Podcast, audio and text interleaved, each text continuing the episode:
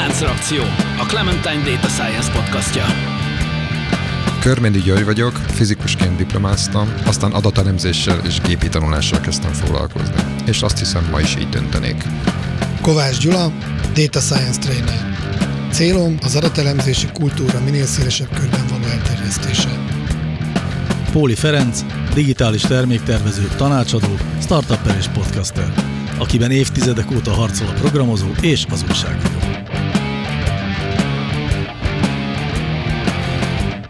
Szervusztok, kedves hallgatók! Újra a Láncreakció podcastot hallgatjátok.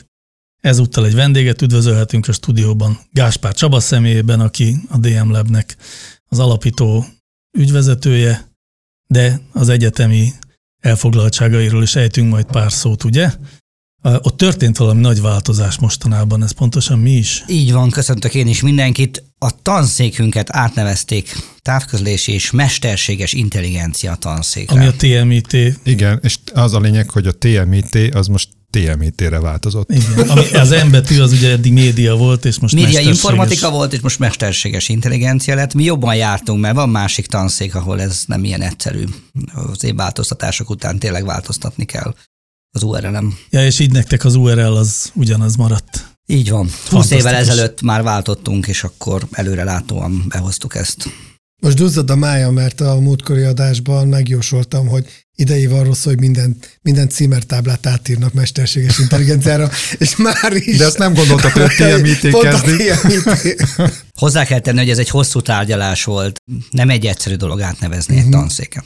Azt gondolom, de sikerült. Igen. De az elgondolkodás mértékéből... Nem akarlak bevezetni titeket a felsőoktatás bogyadalmaiba, Aha, hogy Közben ez... lepergett a szemed előtt a folyamat. Azt hittem az életem.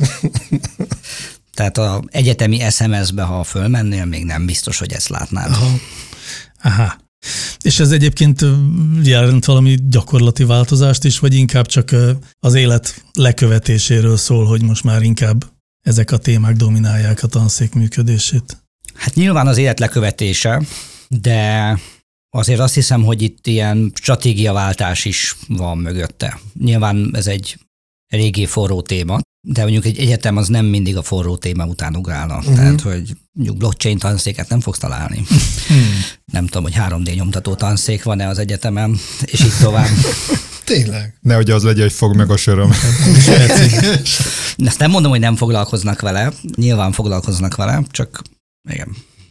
Annyit kell tudni még, hogy én jó 25 évvel ezelőtt mesterséges intelligencia szakirányon végeztem. Uh-huh. Tehát mhm. akkor is volt már ilyen, de tanszék névbe akkor sem volt sehol. Uh-huh. És egy másik tanszék volt akkor ennek a felkent papja.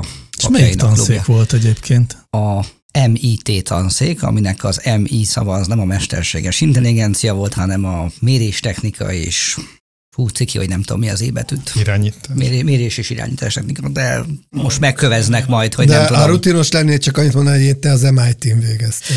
De nem, á, igen, igen, igen. Ez mindig gyakori vicc még mai napig az Aha. egyetem belső levelezésében. Szép. Na de, amiről ma beszélni szeretnénk, az egy ennél kisebb, nagyobb szabású dolog? Hát talán kisebb szabású, amennyiben ez egy verseny, amit ti hirdettetek meg, de nagyobb szabású abban az értelemben, hogy sok embert meg sok idő alatt érintett, ugye ez a data racing, uh-huh. amiről mesélsz egy kicsit, hogy ez tulajdonképpen mi csoda azoknak is, akik még nem hallottak róla, például Igen. nekem. A data racing egy data science, vagy egy adatelemzős verseny. Ez a klasszikus létraversenynek felel meg, ami azt jelenti, hogy kiadunk egy adathalmazt, tipikusan egy felügyelt tanulási feladatot, és adunk néhány hónapot az embereknek, hogy ezt minél jobban megoldják illetve rendelkezésre áll egy weboldal, ahova beküldhetik a megfejtéseiket, egy előre félrerakott teszthalmazon vagy validációs halmazon, aminek nincsen publikálva a célváltozója, és akkor erről látják egy leaderboardon, hogy ők nagyjából hogy állnak. Hogy ne lehessen csalni, ezért az adatok felé mutatjuk meg, hogy hogy állnak, de a másik felé mondjuk meg a legvégén, hogy ki nyert. Uh-huh. Ilyen értelemben akkor ez eléggé hasonlít, mit tudom én, a klasszikus Netflix Prize-ra, meg, Így meg van. a kegő versenyekre. A Netflix Prize volt az első ilyen nagy, de utána erre egy iparág épült, ez a kegül.com-nak a üzleti modellje, de mivel hogy ez egy pénzdíjas verseny volt, ezért a kegül.com-on csak akkor indulhatsz el, hogyha összeszedsz 50 ezer dollárt. És odaadod nekik ezt az összeget. És Mármint akkor a, a kegölnek? A kegölnek. Tehát ez még nem a nyeremény alap. Ez a kegöl, és valamennyi a nyeremény is, azt hiszem. Uh-huh. A fele nyeremény, a fele az a kegölnek a infrastruktúrája, uh-huh. de még így is válogatnak. Komolyan? Eléggé el nem ítélhető módon üzletet csináltak belőle. Szomorú dolog ez. De hát mondjuk valahol meg természetes, mert pénzbe kerül, ugye? Tehát Érdekes, nem akkora üzlet a versenykírás, nekik inkább a, a benne lévő e-mail címek az üzlet. Tehát, hogy uh-huh. lényegében ott le van rételve majdnem mindenki, aki data science-el foglalkozott. Hát ez a másik, igen. Viszont ne hagyjuk ki a lehetőséget, hogy egy fél mondat erejéig hivatkozunk még a korábbi magyar versenyekre. Én úgy emlékszem, hogy a, talán az a Bubi verseny volt a legelső uh-huh. Magyarországon.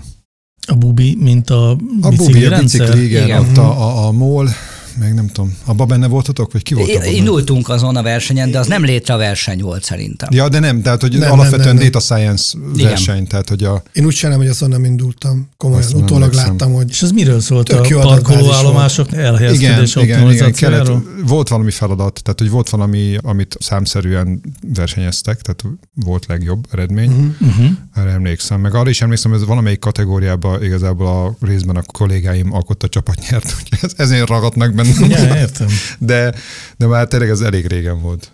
Igen, a infrastruktúra az sokáig nem volt könnyen elérhető. Most már vannak open source tudszakat, felrakhatsz egy versenyzős platformot.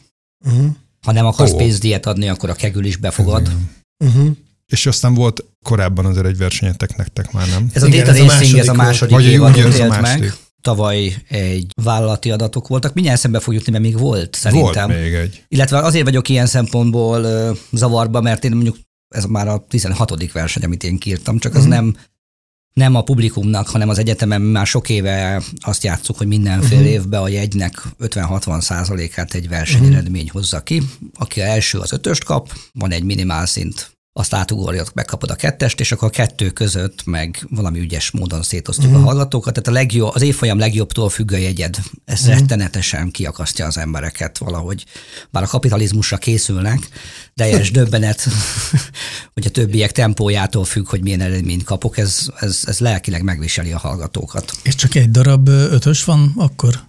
Nem, ott adunk egy range hogy aki a közelében van, illetve uh-huh. hát ismerve a valóságot, többen beiratkoznak felnőttként az egyetemre, és akkor néha megjön egy céges zseni, és akkor ő halára veri az évfolyamot, és mindenki kettes kapna.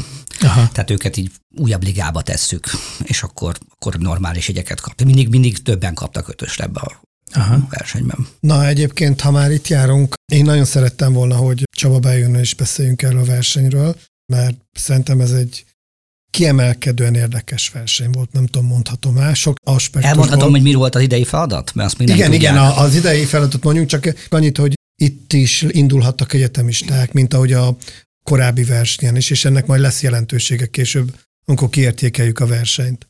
Igen, szóval tavaly magyar vállalatok voltak, amiknek a egy következő évi export volumenét kellett megbecsülni. Tavaly előtt. Igen, most már 24-ben elnézést, elnézést, igen. igen. A 23-as versenyen pedig egy nagyon különleges adathalmazunk volt, ez egy lakossági hitel állományokat tartalmaztott, többfajta hitelt, bankkártya, lakáshitel, személyi kölcsön, lényegében a magyar lakosság teljes keresztmetszetét megkaptuk. El nem árult három évre. Tudtuk, hogy ez alatt a három év alatt milyen hitelek indultak, és hogy ezekből melyikek buktak be, melyikek voltak előtörlesztve. Uh-huh. Ebből a szempontból különleges ez, hogyha valahol a világban publikáltak is ilyen adatot, mert egy-kettő van fönt, az mindig egy banknak az adata, tehát hogy egy egész társadalom keresztmetszetét sehol máshol nem láthatjuk meg publikusan, és azt kellett megmondani, hogy a következő két évben mely hitelek fognak bebukni. Egy kicsit egyszerűsítem most a dolgot, mert ennél kicsit bonyolultabb volt, mivel egy embernek több hitele is lehetett, ezért azt kellett megmondani, hogy melyek azok az emberek, akiknek legalább egy hitele be fog bukni. Wow. Egyébként az mitől történhetett az, hogy ez publikálásra került ez az adat? Hát rettentesen szét anonimizálták, ez az egyik. A másik az, hogy ez az egyetem nem egyedül szervezi, hanem, hanem az MNB-vel társ munkában, és őtől ezt tudtak származni ezek az adatok, az ő feladata, hogy jó adatokat szerezzen, meg hogy azok olyan formába kerüljenek, hogy ne lehessen visszafejteni olyan információt, amit nem szabadna visszafejteni. Világos.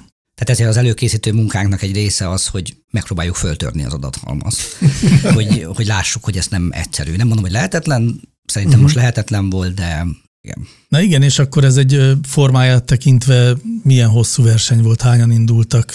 Egy olyan 5-6 hét volt megoldani a feladatot, tehát a kiírástól az árásig ennyi idő volt, december elején volt az árás.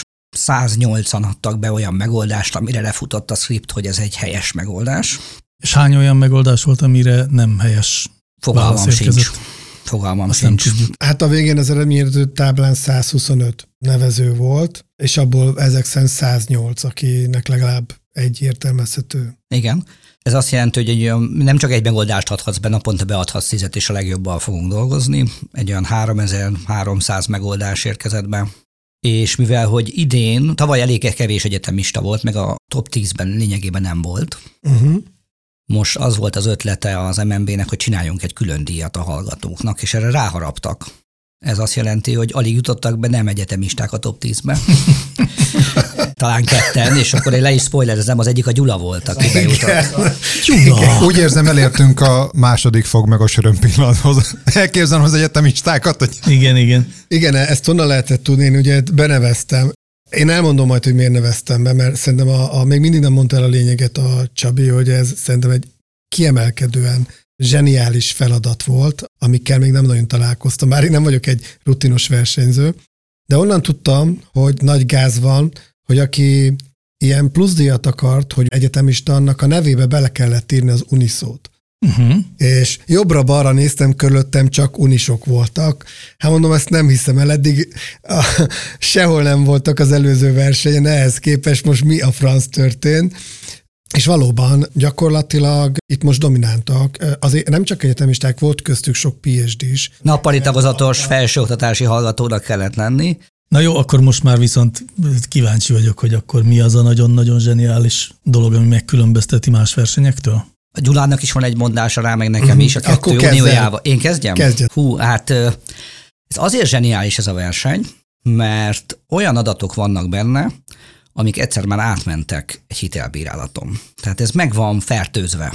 Uh-huh. Nem az van, hogy csak úgy véletlenszerűen kaptunk emberkéket, és mondjuk meg, hogy ki a jó adós, hanem valószínűleg egy logisztikus regresszió, volt benne 160 bank, tehát 160 logisztikus regresszió, már úgy döntötte, hogy ezek az illetők jó adósok. És aztán mégse lett mindegyik jó, és emiatt a feladat egy kicsit meg van csavarva. Különben nagyon érdekes, én a doping vizsgálatot végeztem a verseny végén, mert meg kell nézni, hogy tényleg machine learning-el oldották-e meg, és nem csaltak. Tehát én nekem az mhm. első három megoldáson végig kell magamat rágni. Ezt a trükköt úgy direkt nem is használták ki. Ez nem is annyira triviális ezt kihasználni. Én amikor készítettük a saját megoldásainkat, akkor csak ennek a felhasználásával ilyen nagyon-nagyon brutálisan meg lehetett tolni ezt a versenyt. És akkor még volt benne ilyen izgalom, hogy tudtuk, hogy melyik felhasználó hány hitelt vett fel, milyen kapcsolati hálójuk van. Szóval egy csomó olyan dolog benne volt, ami nem egy sima kegülös feladattá tette, hogy ez egy osztályozási feladat, hanem ez egy kicsit hálózatanalitika, egy kicsit ilyen survival analysis, uh-huh. egy kicsit egy kicsit az, és emiatt volt, aki ebbe belemerült, az, az, az elég jókat mondott róla, igen. Gyula, mi a te megfejtésed? Hát én a versenyző szemszögéből általában egy data science verseny úgy néz ki, hogy kapunk gyakorlatilag két adatbázist. Az egyik a tanító adatbázis, amin ott van a célváltozó. Na most itt nem volt. Tehát nekünk saját magunknak kellett kitalálni a célváltozót, ugyanis egy olyan időszakra kellett előrejeleznünk, hogy be fog-e dőlni, vagy sem, amiről semmilyen adatot nem kaptunk. Tehát a versenyt lezárták, nem tudom, mondjuk 2010 adataival, nem tudom, ez, ez is titkosítva volt, hogy melyik év, és 11-12-re kellett, de arról semmilyen információt nem kaptunk, hogy mi történt 11-12-ben. Tehát a, annak a három névnek az adatai alapján kellett nekünk összerakni egy tanító adatbázis benne egy olyan célváltozót, amire, hogyha ráépítjük a modellt, akkor az a modell, az volt a célunk, hogy legjobban használható legyen arra a két évre, amiről semmit nem tudunk. Na, ilyen versenyen még nem találkoztam. A célváltozó az esetek 99%-ában ott van már a versenykírt adatbázisban. Igen, és hát ezért ez egy életszerűbb helyzet. Tehát, hogyha én tudom, hogy a emberek fele jövőre mikor dől be, és a másik felét kell kitalálnom, mert még nem küldte el a mhm. jós, mm. Akkor, tehát ilyen feladat nincs. Tehát az igazi, igazi feladat az erről szokott szólni. Pontosan. Mi fog történni a következő Pontosan. két évben, és ezért is örülök, hogy a hallgatók ezt látták, mert nekem az a tapasztalatom, hogy, hogy ezt a fajta érettséget, hogy én most már tényleg nem csak tanítóteszt mintám van, és akkor végén mindig kiderül az igazságom, hanem két év múlva derül neki az igazságom. Uh-huh. Ezt az élményt, ezt itt megkapják kicsibe. Uh-huh. Tehát, hogy ők egy hét múlva tudják meg, hogy igazuk volt-e, vagy nem. Vagy öt hét múlva attól függ, hogy mikor adták le a dolgot. Illetve azt az illúziót nem sugaljuk feléjük, amit nagyon sok kegül verseny, hogy arról szól a data science munkája, hogy már van egy tanító adatbázis. Ugye ott már letöltöd az adatbázis, van egy tanító adatbázis, ott gyakorlatilag modellezel, finom hangolsz, hiperparamétereket próbálsz futtatni. Itt viszont neked kellett felépíteni a tanító adatbázist, és a projekt erről szól. És ez a fajta edukáció, ami nekem nagyon tetszett. Ugye nagyon sok hallgatói versenyt írunk ki, és néhány éve játsszuk azt, hogy fogjuk az adathalmazt, és van a Google-nek egy olyan szolgáltatása, hogy futtatni fogom az AI-t. Körülbelül ennyi van, hogy mi a bankkártya számod, és melyik oszlopot szeretnéd kitalálni, megjósolni. Meg, hogy mennyi pénzt szánsz rá, mert akkor ő sokáig optimalizál, vagy kevés. És ez mindig megbukott ezeken a versenyeken. Erre nagyon büszke voltam, és aztán aztán két évvel ezelőtt megijedtem, mert kett- kapott egy kettest. Ezt el se tudtuk neki küldeni, tehát annyira messze volt attól, hogy el tudjuk neki magyarázni, hogy mi a célváltozó, uh-huh. hogy ez nem az, amit így AI-jal automatikusan megoldjak. A kegülön vannak különben ilyen versenyző botok, amik letöltik, értelmezik a dolgokat, és nem is kell hozzá senki, hogy induljanak a versenyen, előtte szét optimalizált ilyen uh-huh. alapbekészített tudtok vannak azt gondoljuk, hogy nem ez a szakmánk, de uh-huh. ezt jól mutatja, hogy ami nem a szakmánk, azt, azt nagyon automatizálják. Ez nehéz lett volna. Lement a verseny, elkezdtétek a kiértékelést. Nektek voltak-e a kiértékelés közben meglepetések? Hát először is, hogy ilyen hallgatók ennyire elő lesznek, azt nem gondoltuk. Mi csináltunk közben közvetítést, ami azt jelenti, hogy így egy ilyen vizualizációval nem sok energiát tettünk bele, tehát a Gyulától is megkaptuk nagyon csúnya, Igen. de, de Igen, felajánlottam a tréningemet, hogy szívesen tanítok neki, hogy kell adatokat vizualizálni. ezt nem csak te tetted meg, többen még különböző túlokat is javasoltak. Ezekre én különben rá is ugrottam, a, ha ismeritek ezt a Vizu nevezetű Abszolút, cuccot. abszolút. Én nagyon szeretem, nagyon sokáig eljutottunk, sajnos logaritmus nem tudtam venni az oszlopom, uh-huh. és úgy nem látszott semmi a versenyből. Igen. Volt nálunk egy Volt nálunk a vízú, igen. Ja, jó, tök jó. Aztán a céges záró rendezvényen azzal csináltam ilyen prezit, az nagyon uh-huh. impresszív lett. De ahhoz kódolni kell, hogy egy vizus ö, diagramod legyen. Tehát Hát az engem nem úszod meg. zavar. Igen, de csak úgy mondom, hogyha most valaki Amit láttál a akar, csúnyát, azt is kódoltam.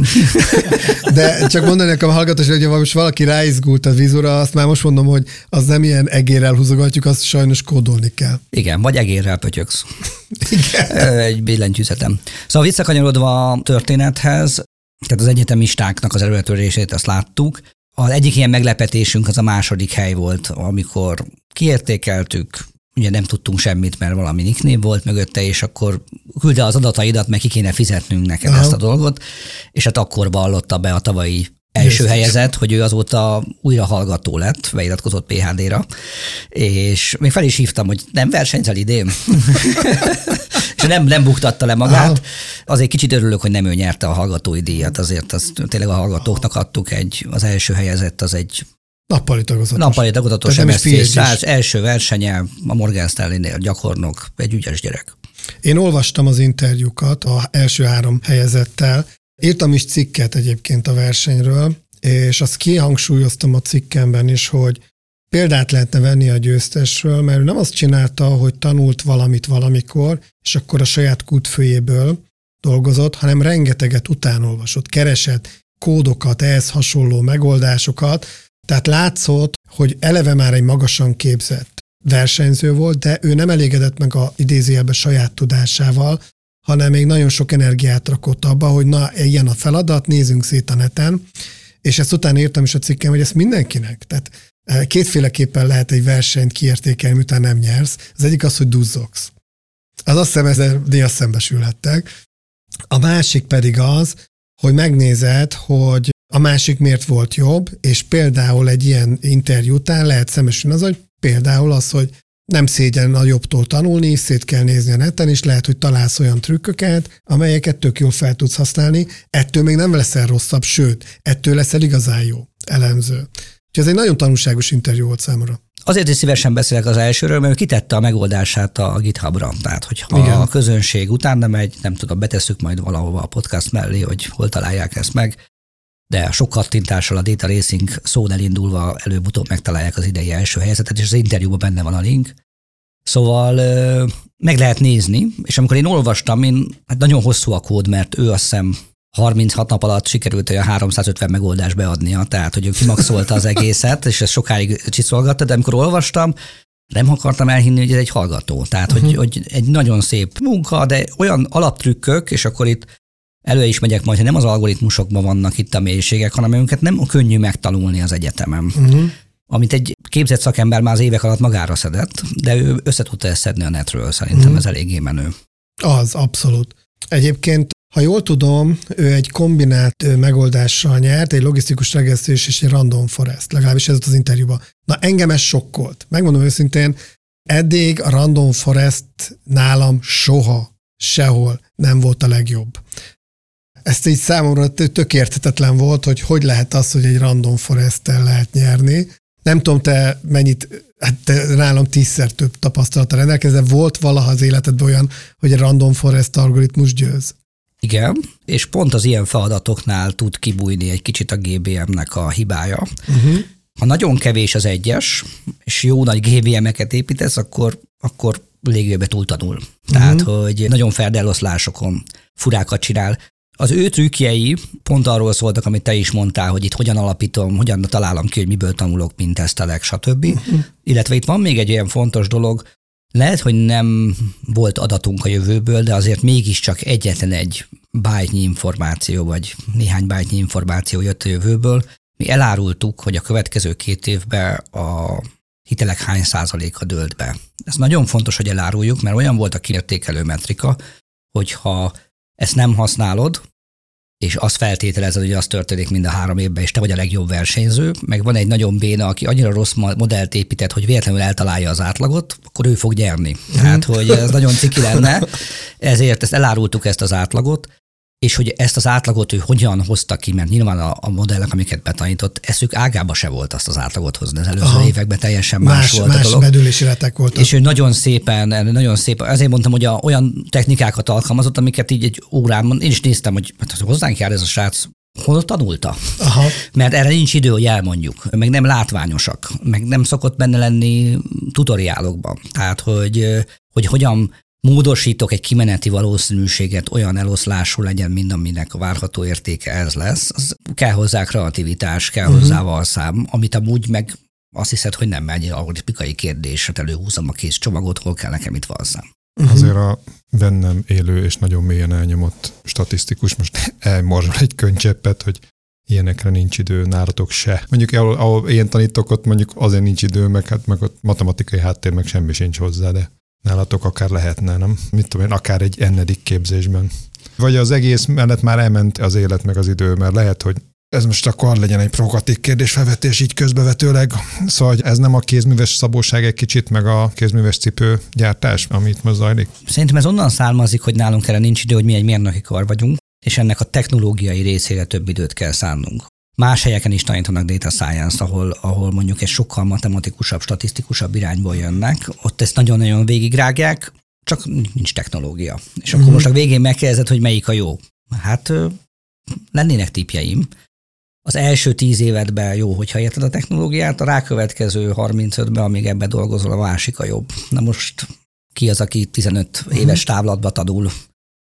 Ma már mindenki úgy, hogy akkor hogyan lesz a délutáni állásinterjú. Nincsen lényegében olyan hallgatónk, aki a diploma végén diplomával párhuzamosban nem dolgozik valahol állásban. Mm. Tehát, hogy ők nagyon-nagyon gyorsan szeretnék az eredményt, és ebbe szinte kizárt, hogy ők valszámos feladatot kapjának a mérnöki diplomájukkal az első munkahelyen, de hogy fejlesztenek valamit, az meg szinte biztos, hogy van. Uh-huh. És mit gondolsz erről a kézműves szabóság versus ipari nagy kapacitás témáról? Két gondolatom van ide. Az egyik az az, hogy hogy van egy ilyen biológiai kényszerünk, hogy vannak dolgok, amiket valahány éves korodig meg kell tanulni, és később nem fogod tudni. Ez a matematikában ezek egész jó ki vannak mérve. Nem tudom fejből, de amikor benéztem a matematikusokhoz sok évvel ezelőtt, akkor ott el volt mondva, hogy hány éves korig lehet algebrával foglalkozni, utána már csak tanítani fogod, de a nagy felfedezések csak a korszakos zsediknek van, de egy hétköznapi embernek meddig kell valamit csinálni. És én azt gondolom, hogy a, az egyetemi matekot, ha 25 éves korodig nem hallgattad meg, akkor utána már sose fogod. Mindent el fogsz felejteni, de én úgy, úgy képzelem, hogy vannak ilyen lukak a fejedbe, amit így belep a törmelék, a minden, de amikor 18 évvel később ott állsz egy táblánál, és nem értitek, hogy miért nem azt csinálja az algoritmus, ami be van írva a könyvbe, uh-huh. akkor neked eszedbe juthat, mert te már egyszer ezt végig gondoltad. És ott van uh-huh. melletted nagyon ügyes sok BSC-s, aki sose hallott erről a matekról, most jött ki az egyetemről, és ők nem fog nekik leesni. Uh-huh. Tehát nekem az első ilyen nagy élményeim, hogy ennek értelme volt, hogy matekot tanultunk, az tíz évvel az egyetem után volt bőven. Uh-huh. És nem értettem, hogy sokkal okosabb srácokat vettem fel, mint én. Miért nem tudják? Uh-huh. És akkor rájöttem, hogy hát mert nem tanulták ezt a részét sokszor. Tehát, hogy mi a jó, nem tudom, uh-huh. de hogy a hosszú távúság szempontjából kérdéshez, és hát akkor most nézzünk rá egy akármilyen gazdasági, politikai döntése, milyen hosszú távon tervezünk. Szerintem az oktatásban sincsen nagyon máshogy, mint ahogy ahogy az összes többi döntésünkben. Én még ezt egy kicsit megvakarnám ezt a területet, hogy miért voltak ennyivel előrébb az egyetemisták, mint a, a minek nevezem, a, akik már ebből élnek, tanácsadók, alkalmazottak, tehát akik 10-15 éve nyomják az ipart, Ugye amikor az első data racing lement, akkor a 10-ben nem volt egyetemista. És ezt úgy magától értetődőnek vettük, hogy aki 10-15 éve nyomja az ipart, azért az mégiscsak jobb, mint aki még csak most tanulja. Itt viszont ez teljesen megfordult. Bennem volt egy ilyen gondolat, hogy nem lehet az, hogy ez a szakma is olyan dinamikus mértékben változik, hogyha valaki egy munkahelyen rutinból csinálja évtizedekig vagy évekig a szakmáját, akkor lemarad szakmailag, és ilyen versenyen nem jön ki az a szakmai rutin előnye, ami mondjuk pár évvel ezelőtt még kijött. Vagy más lehet az oka ennek. Hát ez mélyebb elemzést igényel. Az biztos, hogy az látszódott, hogy minél több megoldást ad be, annál valószínűbb, hogy jobb az eredményet. Tehát, Aha, hogy itt, itt az, első, az első két szereplő az vezette a beadások számában a listát, és szerintem a harmadik talán a negyedik helyen szerepel, tehát hogy uh-huh. ő, ő utolsó két hétbe húzott bele, és Aha. sajnálta, hogy nem kezdett el korábban. Aha. Tehát mindenképpen egy időgazdálkodási kérdés van. Értem, miről beszélsz, hogy mondjuk van-e valakinek 30-szor két órája munka után még data science tenni, hogy fölvegye a versenyt az egyetemistákkal.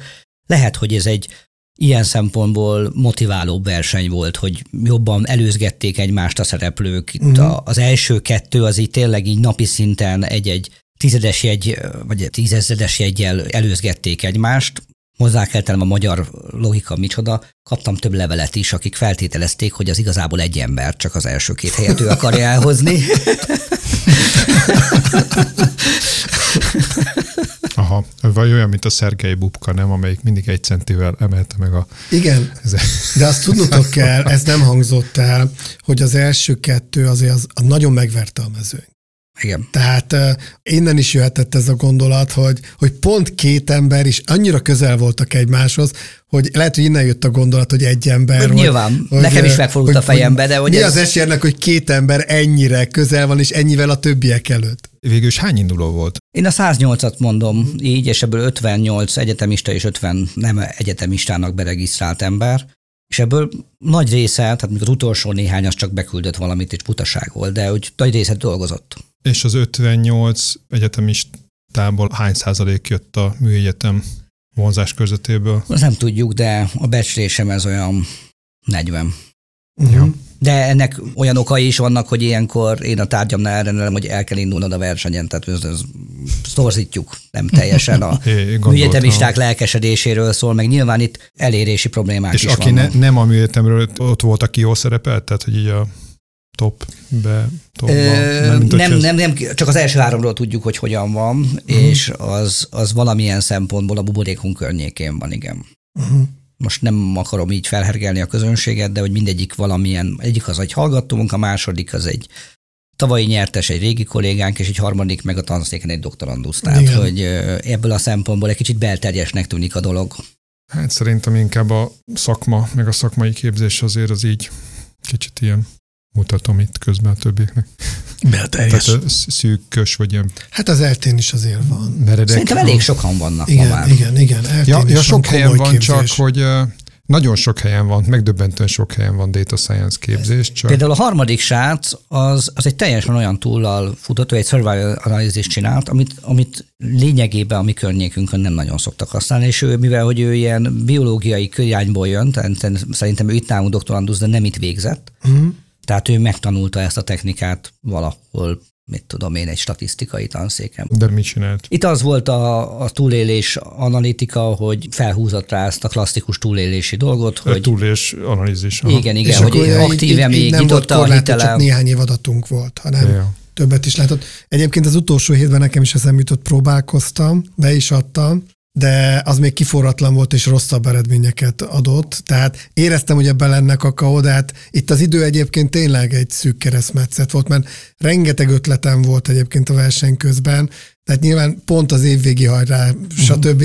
ezeknek a felét se tudtam is, amit meg megvalósítottam, azt látszott, hogy ezzel még csiszolni kéne, de annyi energiám meg nem volt. A harmadik, az, hát úgy néztük mindig, hogy az első kettő ott előzgeti egymást az évfolyam, ugye az egész mezőny előtt. Én egy ilyen biciklis példát képzeltem el, tehát az élbolytól elszakadt uh-huh. kettő srác, volt egy tízfős élboly a végén, és akkor ez a srác megjelent két héttel a vége előtt, és így befutott a harmadikba úgy, hogy a, az élboly azért nagyjából utolérte azért az Mhm. első kettőt. Tehát az a Igen, nagy a óriási leszakadás, az ott megtölte mindenki, tehát ott szinte egymás után voltak. Tehát nagy, nagy ambícióim vannak, hogyha legközelebb lesz ilyen verseny, akkor, akkor a közvetítésbe teszünk energiát, mert jó Nagyon jó visszajelzéseket kaptunk.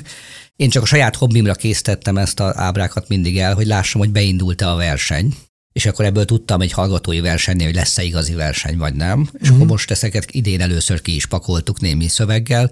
Hát ezek ilyen nagyon megszondáztuk a piacot, hogy jó-e valamire, majd letagadjuk, hogy ezt valaha csináltuk, amikor már lesznek jobbak. Nekem ez azért volt nagy segítség, mert a másik nagy pozitívum ennek a versenynek az volt, hogy a privát és a publikus leaderboard között nem volt nagy különbség. Ugye a privátot látjuk verseny közben, Nem a és lehet, hogy ott második vagyok, de valójában a 78. helyen vagyok a másikon, és uh, nyilván ennek is megvan a technikája, hogy ne tanítsuk túl, stb., de, de azért mégis uh, benne van a pakliba, hogy nem állok olyan jól, vagy sokkal jobban állok, mint ahogy gondolok. De itt a videóban, jól tudom, nem a vagy a, priv, a, li- a publikus raktátok? Publikus raktam ki, nem árultam el Igen, sosem. Igen, viszont ott azokat is kiraktad, akik nem rakták ki az eredményét a publikusra, tehát ott tisztában látott az ember. Ugyanis meg lehet csinálni egy ilyen versenyen, hogy úgy rakod be a megoldásaidat, hogy a publikuson nincs az eredményed. Anonim jelentkezel. Anonim, anonim, és azt hiszed, hogy második vagy közben nyolcadik még a publikuson is, mert a másik öt az nem tette lehetővé a szervezőknek, hogy fölrakják a listára. Itt viszont a videón azokat azért mutattátok. Ezt direkt csináltam, mert én föltehetem ezeket, hanem a platform, amit használunk, az lehetőséget ad erre a anonimizálásra, és nem tudom kikapcsolni jelenleg.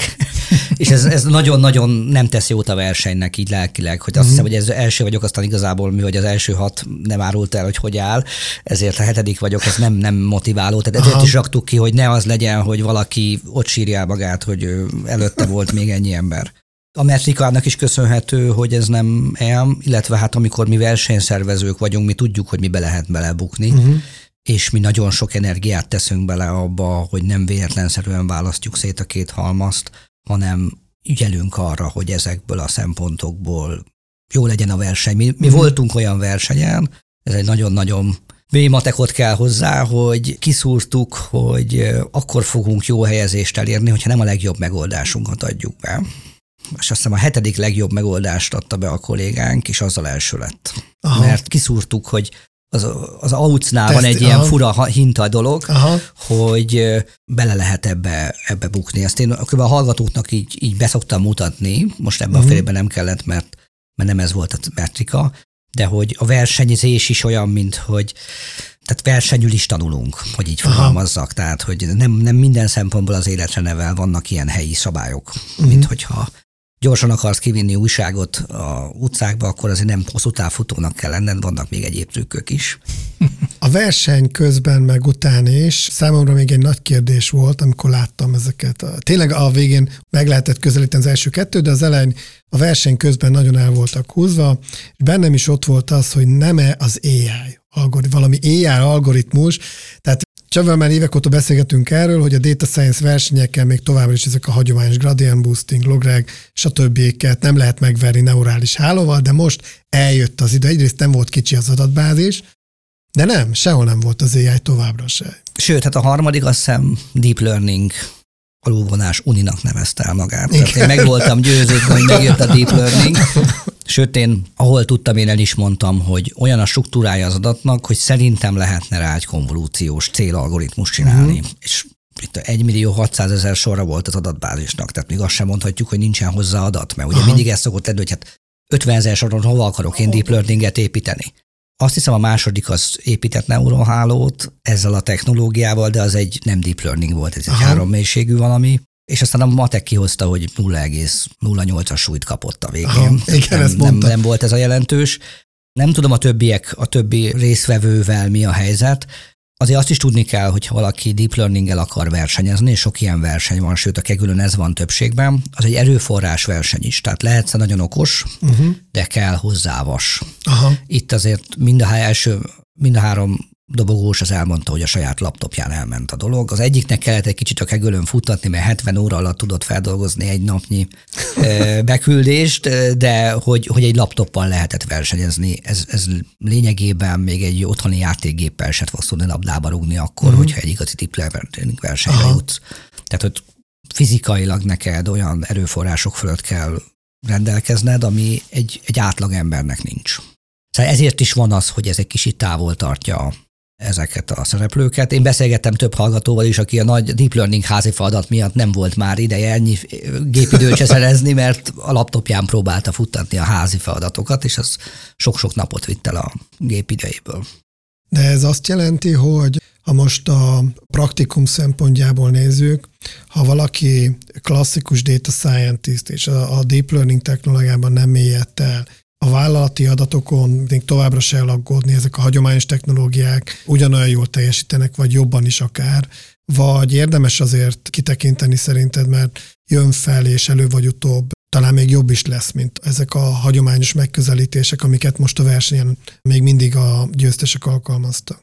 Szerintem követni kell, Uh-huh. Kicsit úgy fogunk járni ezekkel a klasszikusokkal, mint amit itt előbb a Gyuri mondott, hogy a alapstatisztikai dolgokat már nem tanítják, tehát hogy nyilván, ha most Aha. megnézed, hogy hány óra a deep learning jön ki egy hallgató, és hány klasszikus data science akkor a trend az, hogy egyre kevesebbel. Ez teljesen Aha. normális. Az, hogy valaki egy keraszos környezetben fog már egy logisztikus regressziót futtatni, esze ágába sem is visszajönni a régibe. Hát akkor legfeljebb a klasszikusak oda beolvadnak. Tehát én technológiailag ezt nem gondolom különnek, szóval szerintem érdemes követni. Ugyanakkor meg a hazai üzleti gyakorlatban azért nem biztos, hogy azzal kezdeném, hogy a főnököt ráveszem, hogy vegyenek nekünk egy, egy GPU-s gépet, mert különben nem tudunk data science-kedni. Aha. Hát lehet, hogy ez egy szűkebb körnek a tagja vagy egyébként. Tehát, hogy uh, nagy, nagy öregszem, divat, ez is kell hozzá. Nagy divat mostanában egyből, egyből egy, vagy hát igen, tehát kapacitást, igen, és az a, arra jó, koncentrálni, hogy hogy Most nem szeretnék így cégeket megjelölni, meg minden, de nyilván arról lehet sajtóhírt csinálni, hogy nagy vasaink vannak, de de hogy mondjam, a gyakorlat életben ez úgy van, hogy nagy kártyát tettünk a felhő mögé. Uh-huh. Tehát, hogy most értem, hogy a bankszektorba kell a saját on-prem rendszer, ezért extra ez az összköltség, de azért a nagy mennyiségű adatok azok, azok nem feltétlenül csak a bankszektorban jelennek meg. Uh-huh. És egy után én azt gondolom, hogy neked nem is kell tudnod majd, hogy mibe van. Tehát, hogy most még azért te tudod, hogy hol fut az a valami, de lehet, hogy egy napon már elsárolja neked az IT osztály, csak beraktad uh-huh. abba a konténerbe, igen.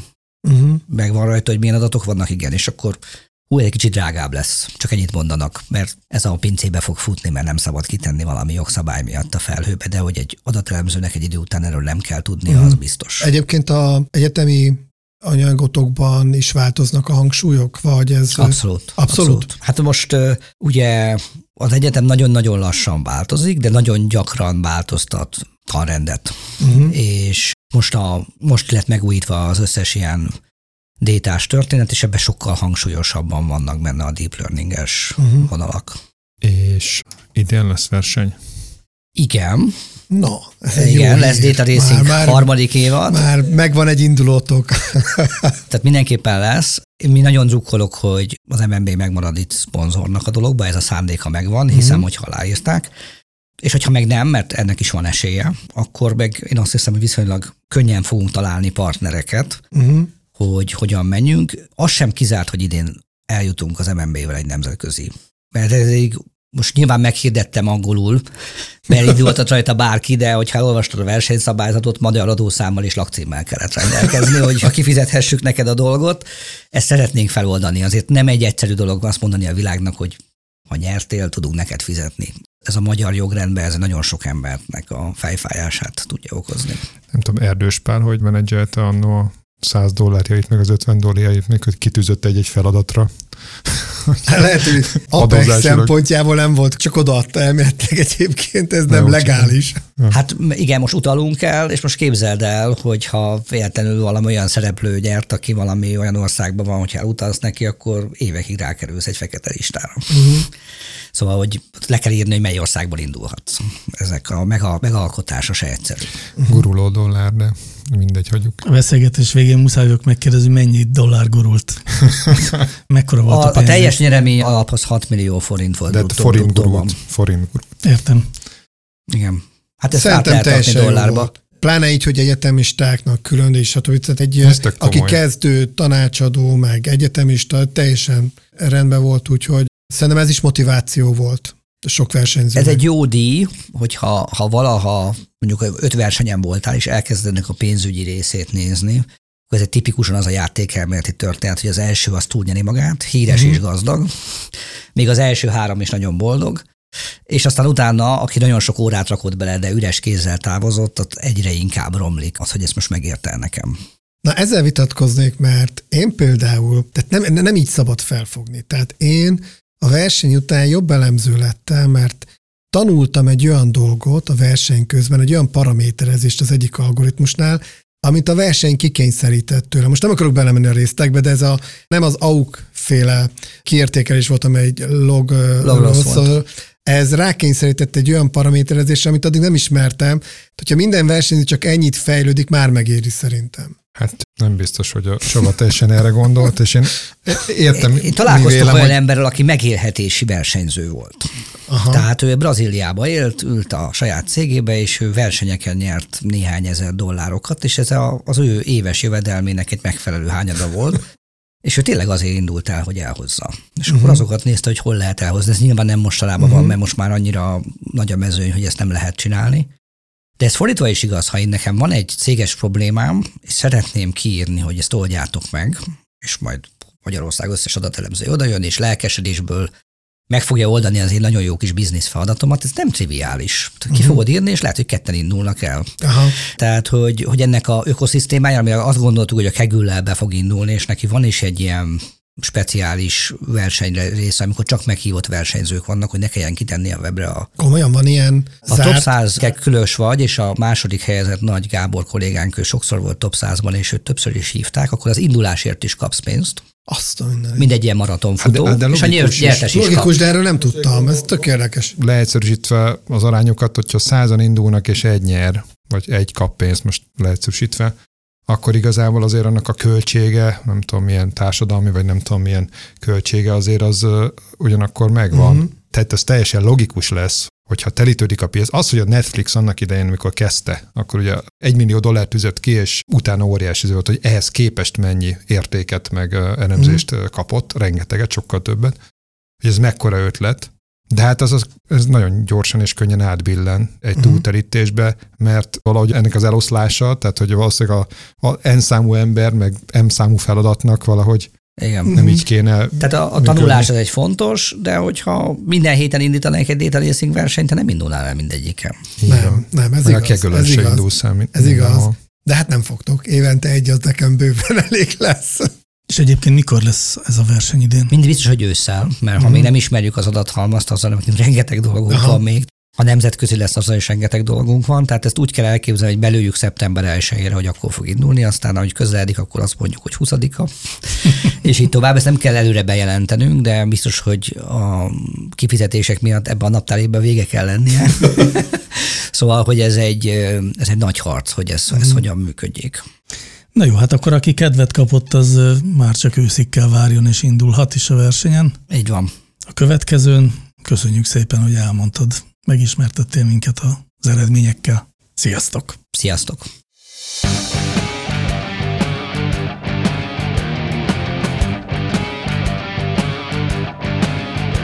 Láncreakció, a Clementine Data Science podcastja.